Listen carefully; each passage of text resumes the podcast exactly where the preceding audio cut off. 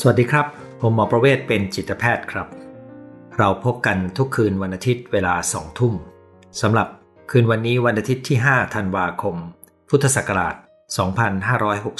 2564 เรามีนัดกันในหัวข้อ เลี้ยงลูกให้เติบโตในยุคโควิดครับ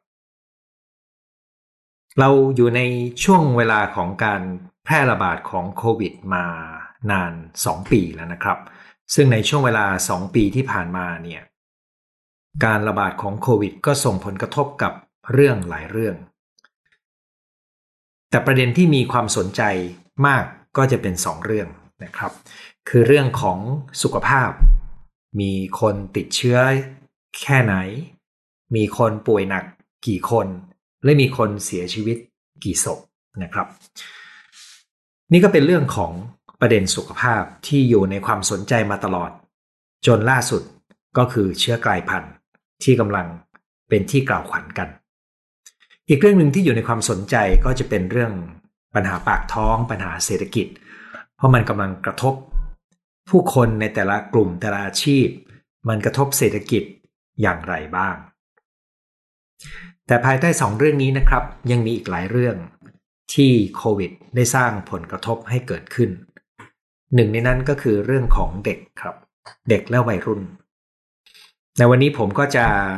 หยิบเอาแง่มุมหนึ่งของผลกระทบที่เกิดขึ้นจากโควิด ในเด็กมาคุยกัน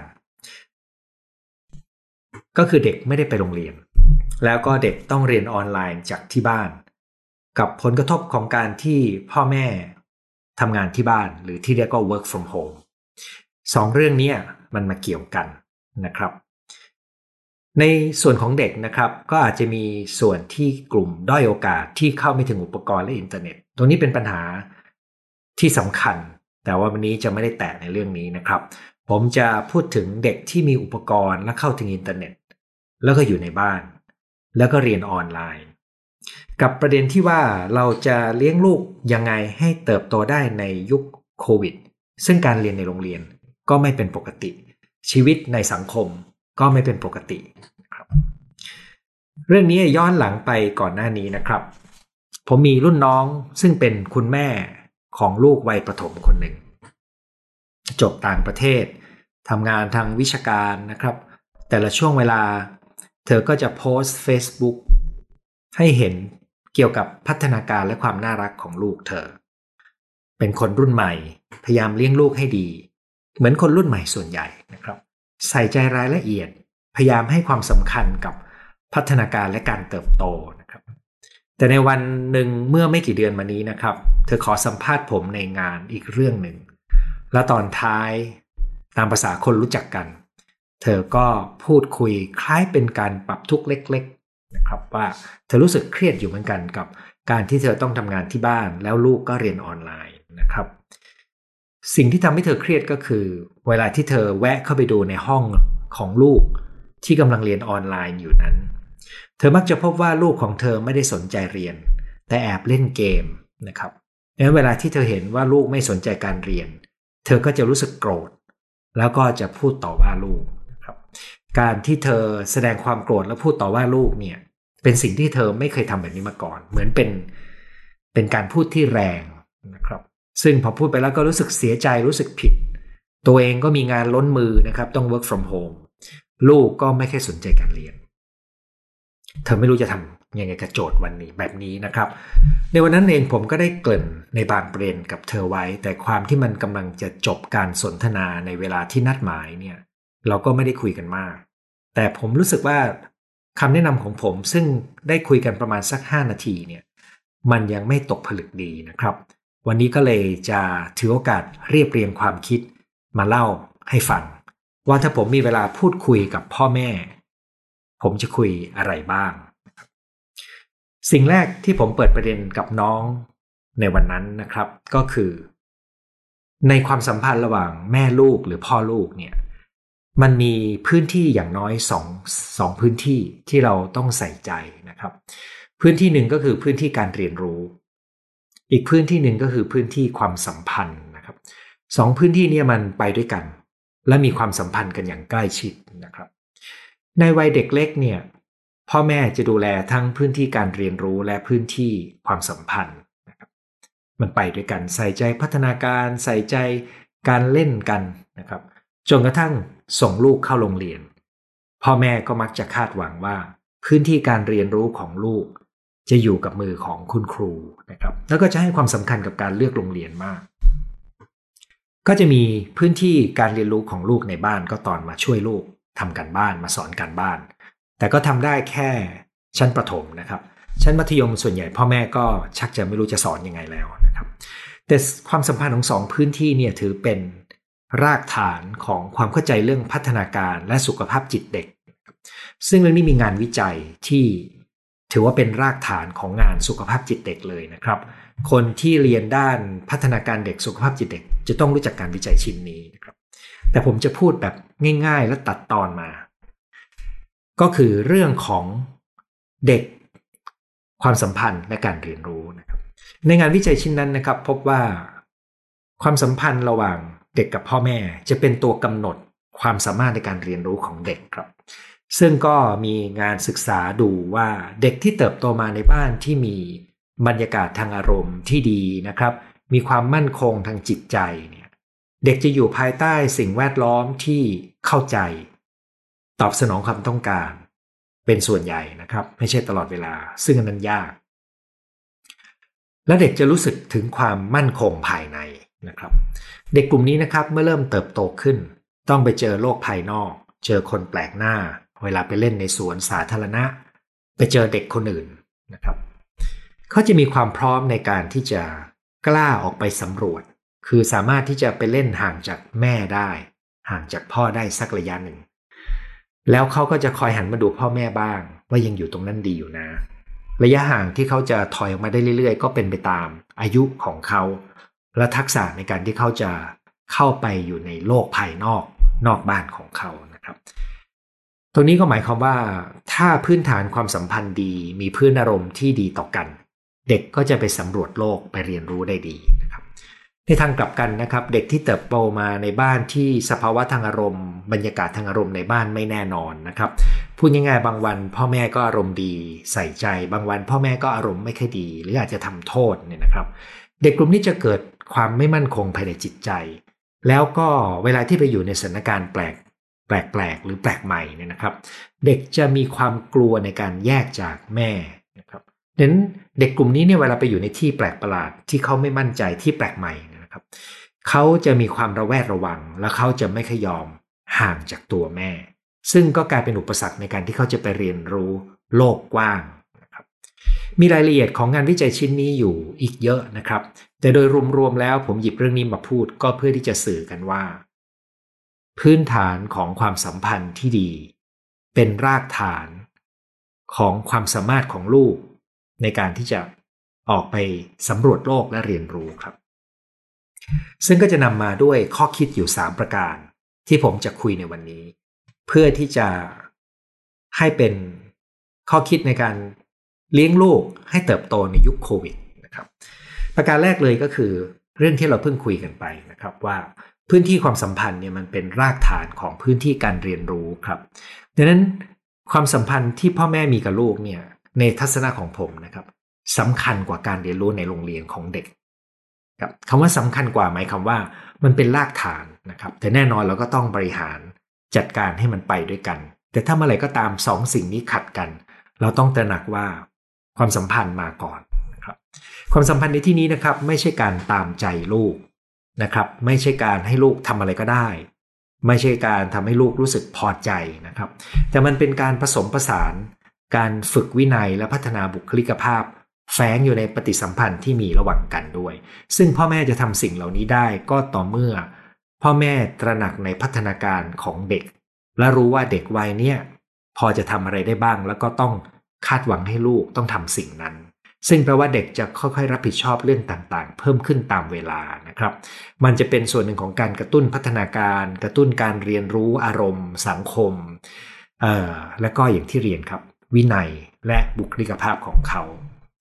พ่อแม่ที่ทำเรื่องนี้ได้ดีจึงควรจะมีความเข้าใจพื้นฐานในเรื่องของพัฒนาการและจิตวิทยาสักหน่อยหนึ่งไม่จำเป็นต้องเรียนเป็นวิชาก็ได้นะครับ อย่างไรก็ตามเรื่องนี้เนี่ยในสถานการณ์โควิดเนี่ย สสสก็จัดโปรแกรมโปรแกรมหนึ่งขึ้นมา ที่จะจัดอบรมให้พ่อแม่เนี่ยเข้าใจวิธีปฏิบัติกับลูก ที่เรียกว่าเป็นโปรแกรมการเลี้ยงลูกในเชิงการปรับพฤติกรรมเชิงบวกนะครับ แบ่งแยกเป็นตามวัยเลย ท่านที่สนใจไปค้นดูจากเว็บของสสสกันเองได้นะครับ ตัวนี้คือข้อแรกครับ ทุกๆ ครั้งที่ท่านกำลังเห็นลูก แอบเล่นเกม หรือลูกไม่ใส่ใจการเรียนออนไลน์นะครับ อย่าเพิ่งไปตัดสินต่อว่านะครับ ให้เข้าใจเขาหน่อยหนึ่งนะครับ ซึ่งนี้เดี๋ยวจะขยายความให้นะครับ มาในเรื่องที่สองนะครับ คือ พอเราเข้าใจว่าพื้นที่ความสัมพันธ์เป็นฐานของการเรียนรู้ของมนุษย์เราตั้งแต่เด็กขึ้นมาเนี่ยนะครับ ก็อยากจะชวนว่าไม่ต้องกังวลเรื่องการเรียนของลูกในระบบการเรียนมากเกินไปนะครับ การเรียนรู้ของเด็กเกิดขึ้นทั้งนอกห้องเรียนและในห้องเรียน จริง ๆ แล้วนอกห้องเรียนเกิดอะไรขึ้นมากมายนะครับ ซึ่งมีทั้งส่วนที่เป็นวิชาการตามรายวิชาก็ได้ หรือส่วนที่เป็นนอกวิชาการ เช่นที่เราได้พูดคุยไปนะครับ ในนอกวิชาการนะครับ จะเป็นฐานสำคัญ ซึ่งอยู่ในกลุ่มที่อาจจะเรียกว่าเป็นวิชาชีวิต เป็นวิชาความฉลาดทางอารมณ์ เป็นวิชาทักษะทางสังคม สิ่งเหล่านี้นะครับมีงานวิจัยพบว่า กำหนดความสำเร็จของคนเรามากกว่าความรู้ทางวิชาการแต่เพียงอย่างเดียว แน่นอนนะครับ ในโลกยุคโควิดเนี่ยจะมีสายอาชีพบางสายอาชีพที่เป็นที่ต้องการสูงนะครับ แต่ในเด็กกลุ่มที่เรียนสายอาชีพนั้นเหมือนกัน คนที่มีทักษะทางอารมณ์ ทางสังคม มีวินัย มีบุคลิกภาพ ที่เหมาะสมกับ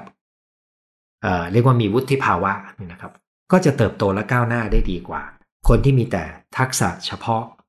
แต่ว่าไม่มีทักษะชีวิตไม่มีทักษะทางสังคมนะครับนั้นเราจึงจำเป็นที่จะต้องตระหนักว่าการเรียนรู้นอกวิชาการสำคัญมาก แต่ถ้าเรายังห่วงเรื่องการเรียนรู้ในวิชาการนะครับ ก็มีทางออกได้หลายอย่างมากครับ สมัยที่ผมลูกยังมีอายุอยู่ในช่วงเด็กประถม ต่อเด็กมัธยมนะครับ ผมได้ค้นพบว่า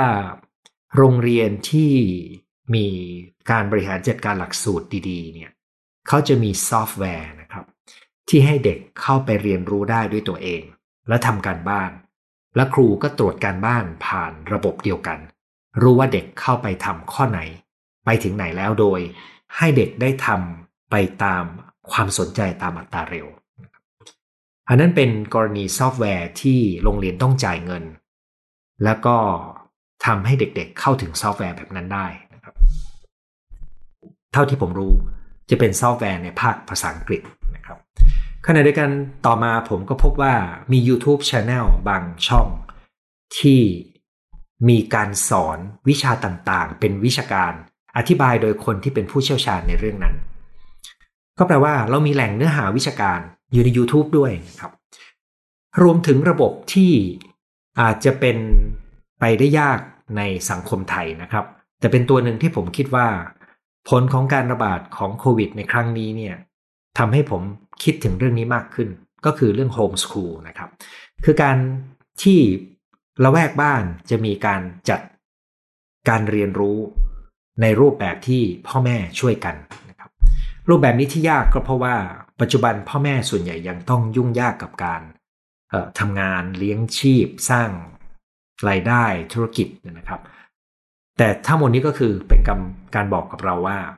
แม้เราจะกังวลเรื่องทางวิชาการ มันก็ยังมีทางออกนะครับ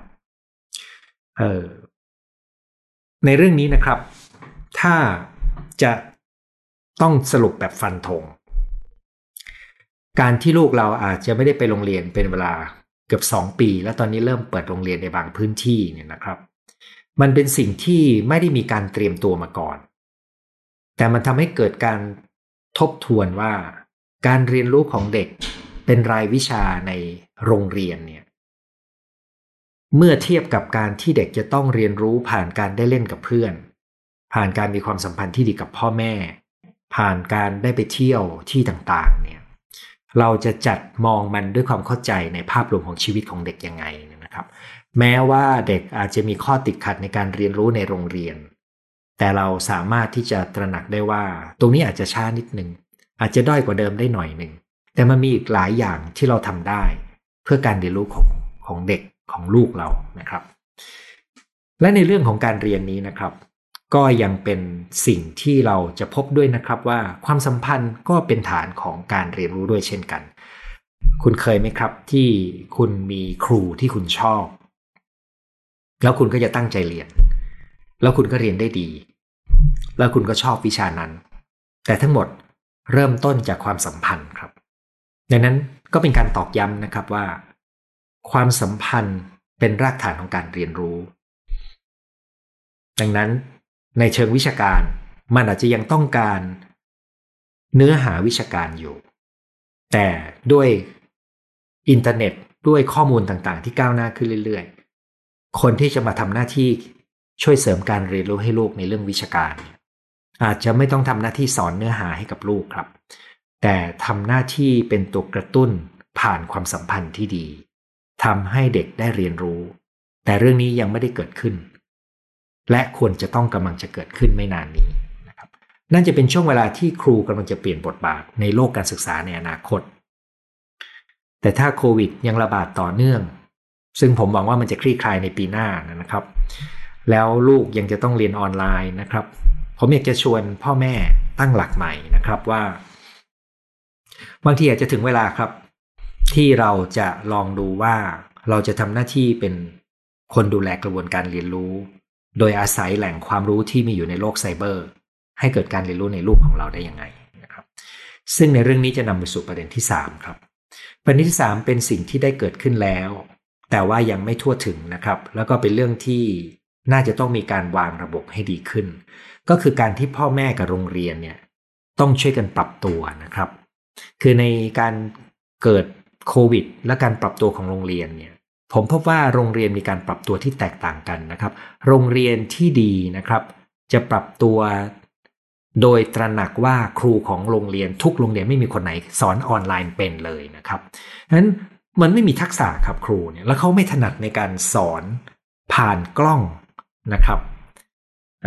ตรงนี้ต้องตระหนักว่าถ้าโลกอนาคตยังต้องมีการสอนทางไกลเนี่ยมันต้องมีเรื่องของการพัฒนาทักษะครูขึ้นมาใหม่เพิ่มเติมนะครับ แต่สิ่งที่โรงเรียนที่ดีทำแล้วนะครับก็คือ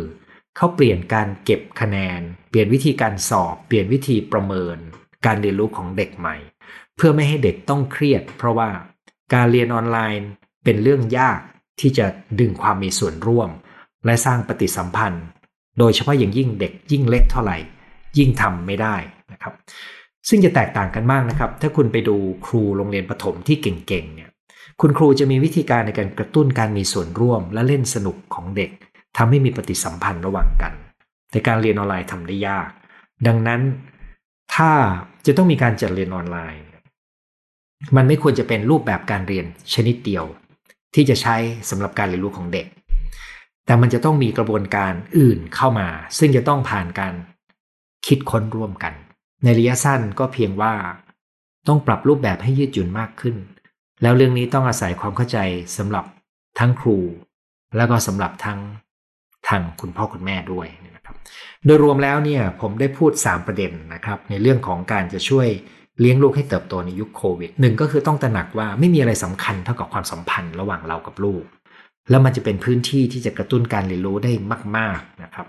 สองก็คืออย่ากกังวลเรื่องการเรียนวิชาการมากเกินครับเพราะการเรียนรู้มันมีอีกหลายเรื่องมากทั้งนอกวิชาการ หรือแม้แต่ในวิชาการก็มีวิธีเรียนอย่างอื่น ที่ไม่ต้องไปอยู่ในโรงเรียนก็ได้ แต่สำหรับเด็กเล็กไม่มีอะไรดีเท่ากับการได้เจอเพื่อนได้มีปฏิสัมพันธ์แล้วก็ได้เล่นกันน ซึ่งเรื่องนี้คงต้องรอจนกว่าสถานการณ์โควิดจะคลี่คลาย และสุดท้ายผมได้พูดถึงว่า ต้องมีการปรับตัวทั้งพ่อแม่และครู อย่างน้อยในระยะสั้นคือเปลี่ยนกระบวนการประเมิน และตระหนักว่า การเรียนจำนวนหนึ่งอาจจะต้องออกรูปแบบใหม่นะครับ